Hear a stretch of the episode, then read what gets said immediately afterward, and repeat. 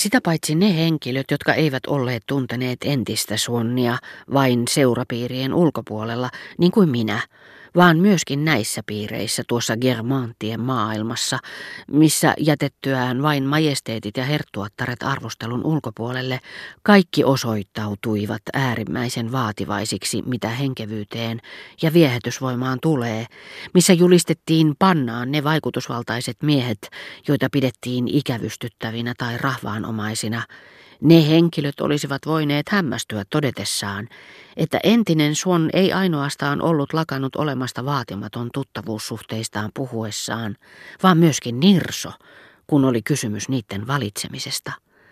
Miten oli mahdollista, että Rova Bonton, niin epähieno, niin ilkeä nainen, ei käynyt hänen hermoilleen? Kuinka hän saattoi väittää tätä miellyttäväksi? Germontin piirien muiston olisi pitänyt häntä siitä estää. Siltä ainakin tuntui. Itse asiassa se auttoi häntä siinä. On myönnettävä, että Germantien kuppikuntaan kuuluvilla, päinvastoin kuin kolmella neljäsosalla seurapiiri-ihmisistä, oli makua. Jopa hienostunutta sellaista, mutta myös taipumusta snobismiin, mistä saattoi seurata hetkellinen katko hyvää makua käytäntöön sovellettaessa – jos oli kysymys jostakusta, jota tämä kuppikunta ei suoranaisesti tarvinnut, jostakin ulkoasiainministeristä, hieman juhlallisesta tasavaltalaisesta tai lörpöttelevästä akateemikosta, hyvä maku kääntyi heti häntä vastaan. Suon säälitteli Germantin ruhtinatarta, joka oli illastanut moisten kutsuvieraitten rinnalla jossakin lähetystössä ja heitä sata kertaa parempana pidettiin eleganttia maailmanmiestä, toisin sanoen Germantin piireihin kuuluvaa henkilöä, tyhjän toimittajaa, jolla sitä vastoin oli Germantien ajattelutapa, joka kuului samaan uskonlahkoon. Toisaalta, jos joku suuri ruhtinatar, kuninkaallinen prinsessa, illasti usein Madame de Germantin luona, hän kuului kuin kuuluikin tähän lahkoon, ilman että hänellä oli siihen minkään moista oikeutta, vailla siihen vaadittavaa henkevyyttä. Mutta naivisti, kuten ainakin seurapiiri-ihmiset, he tekivät kaikkensa, koska hänet kerran kutsuttiin voidakseen pitää häntä miellyttävänä, kun eivät voineet sanoa, että he häntä hänen miellyttävyytensä vuoksi kutsuivat. Suon, ollakseen avuksi Madame de Germantille, tuli sanomaan, kun hänen korkeutensa oli lähtenyt. Hän on pohjimmiltaan mukava ihminen. Hänellä on jopa tietynlaista huumorintajua.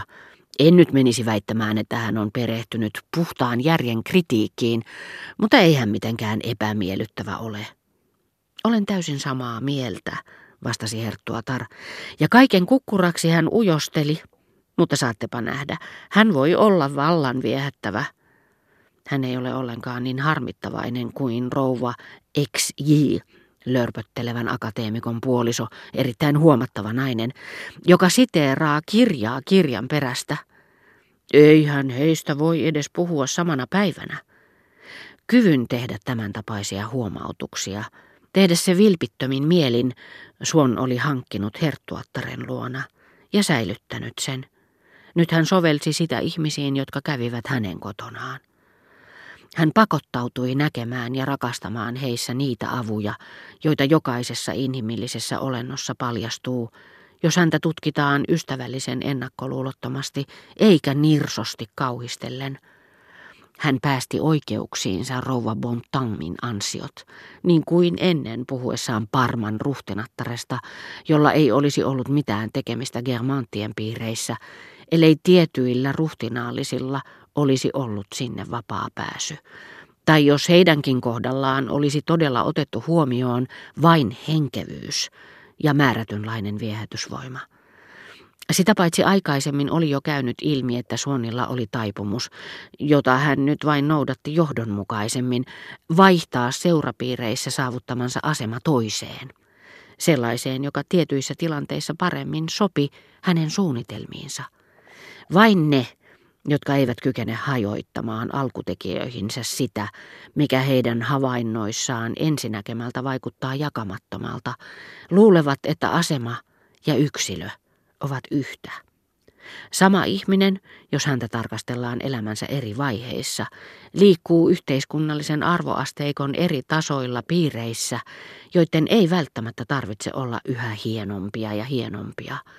Ja joka kerta, kun jossakin olemassaolomme vaiheessa liitymme tuttavuuden sitein ensimmäistä kertaa tai toistamiseen joihinkin piireihin, kun tunnemme, että meistä niissä pidetään, alamme aivan luonnollisesti kiintyä niihin ja työntää niihin inhimillisiä juuriamme. Mitä rouva Bontampiin tulee, niin luulen myös, että puhuessaan hänestä näin innokkaasti, Suon iloitsi salaa ajatellessaan, että vanhempanikin saisivat kohta tietää kyseisen rouvan hänen vaimonsa luo tekemistä vieraskäynneistä. Totta puhuen niiden henkilöiden nimet, joihin viimeksi mainitun vähin erin onnistui tutustua, kihoittivat pikemminkin kotiväkeni uteliaisuutta kuin herättivät heissä ihailua. Rouvat Homberia mainittaessa äitini sanoi, siinä hänellä uusi tulokas, joka vielä tuo hänelle toisiakin. Ja ikään kuin hän olisi verrannut sitä hiukan summittaista, nopeaa ja repäisevää tapaa, millä rouva Suon valloitti tuttavuussuhteensa siirtomaa sotaan. Äiti lisäsi, nyt kun Tromberit on alistettu, ei kestä kauaa ennen kuin naapuriheimotkin antautuvat. Jos rouva Suon oli tullut häntä kadulla vastaan, hän kertoi kotiin palatessaan. Satuin näkemään rouva Swannin sotajalalla. Hän oli ilmeisesti lähdössä jollekin tuottoisalle hyökkäysretkelle Massachusettsien, Singaleesien tai Tromberien luo ja kaikista uusista henkilöistä, jotka kerroin hänelle nähneeni tässä hiukan sekavassa ja teennäisessä miljöössä, minne heidät oli usein jokseenkin työläästi, jokseenkin erilaisista piireistä johdatettu. Hän tiesi heti sanoa, mistä he tulivat, ja puhui heistä kuten ainakin kalliisti hankituista voitonmerkeistä. Hän sanoi, sotasaalista perheeseen se ja se tehdyltä valloitusretkeltä. Mitä taas rouva Kotaariin tulee, niin isäni ihmetteli, mitä etua rouva Suonnille saattoi olla siitä, että seurusteli tämän epäelegantin porvarisrouvan kanssa, ja sanoi, professorin asemasta huolimatta tunnustan, että se käy yli ymmärrykseni.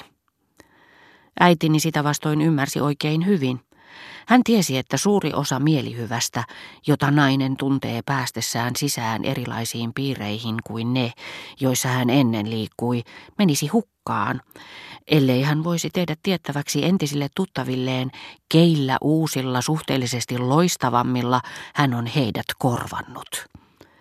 Sitä varten tarvitaan todistajaa, jonka annetaan tunkeutua tähän uuteen ja suloiseen maailmaan, niin kuin kukkaan tunkeutuu hyönteinen, suriseva kiertolainen, joka sitten sattumanvaraisesti muualla käydessään levittää, niin ainakin toivotaan, suurta uutista, ihailun ja kateuden siemeniä. Rova onnen omiaan tähän osaan, kuului siihen erikoiseen kutsuvierasluokkaan, josta äitini, joka oli perinyt tiettyjä piirteitä isänsä luonteenlaadusta, käytti nimitystä vieras, Spartaan viettämä viesti.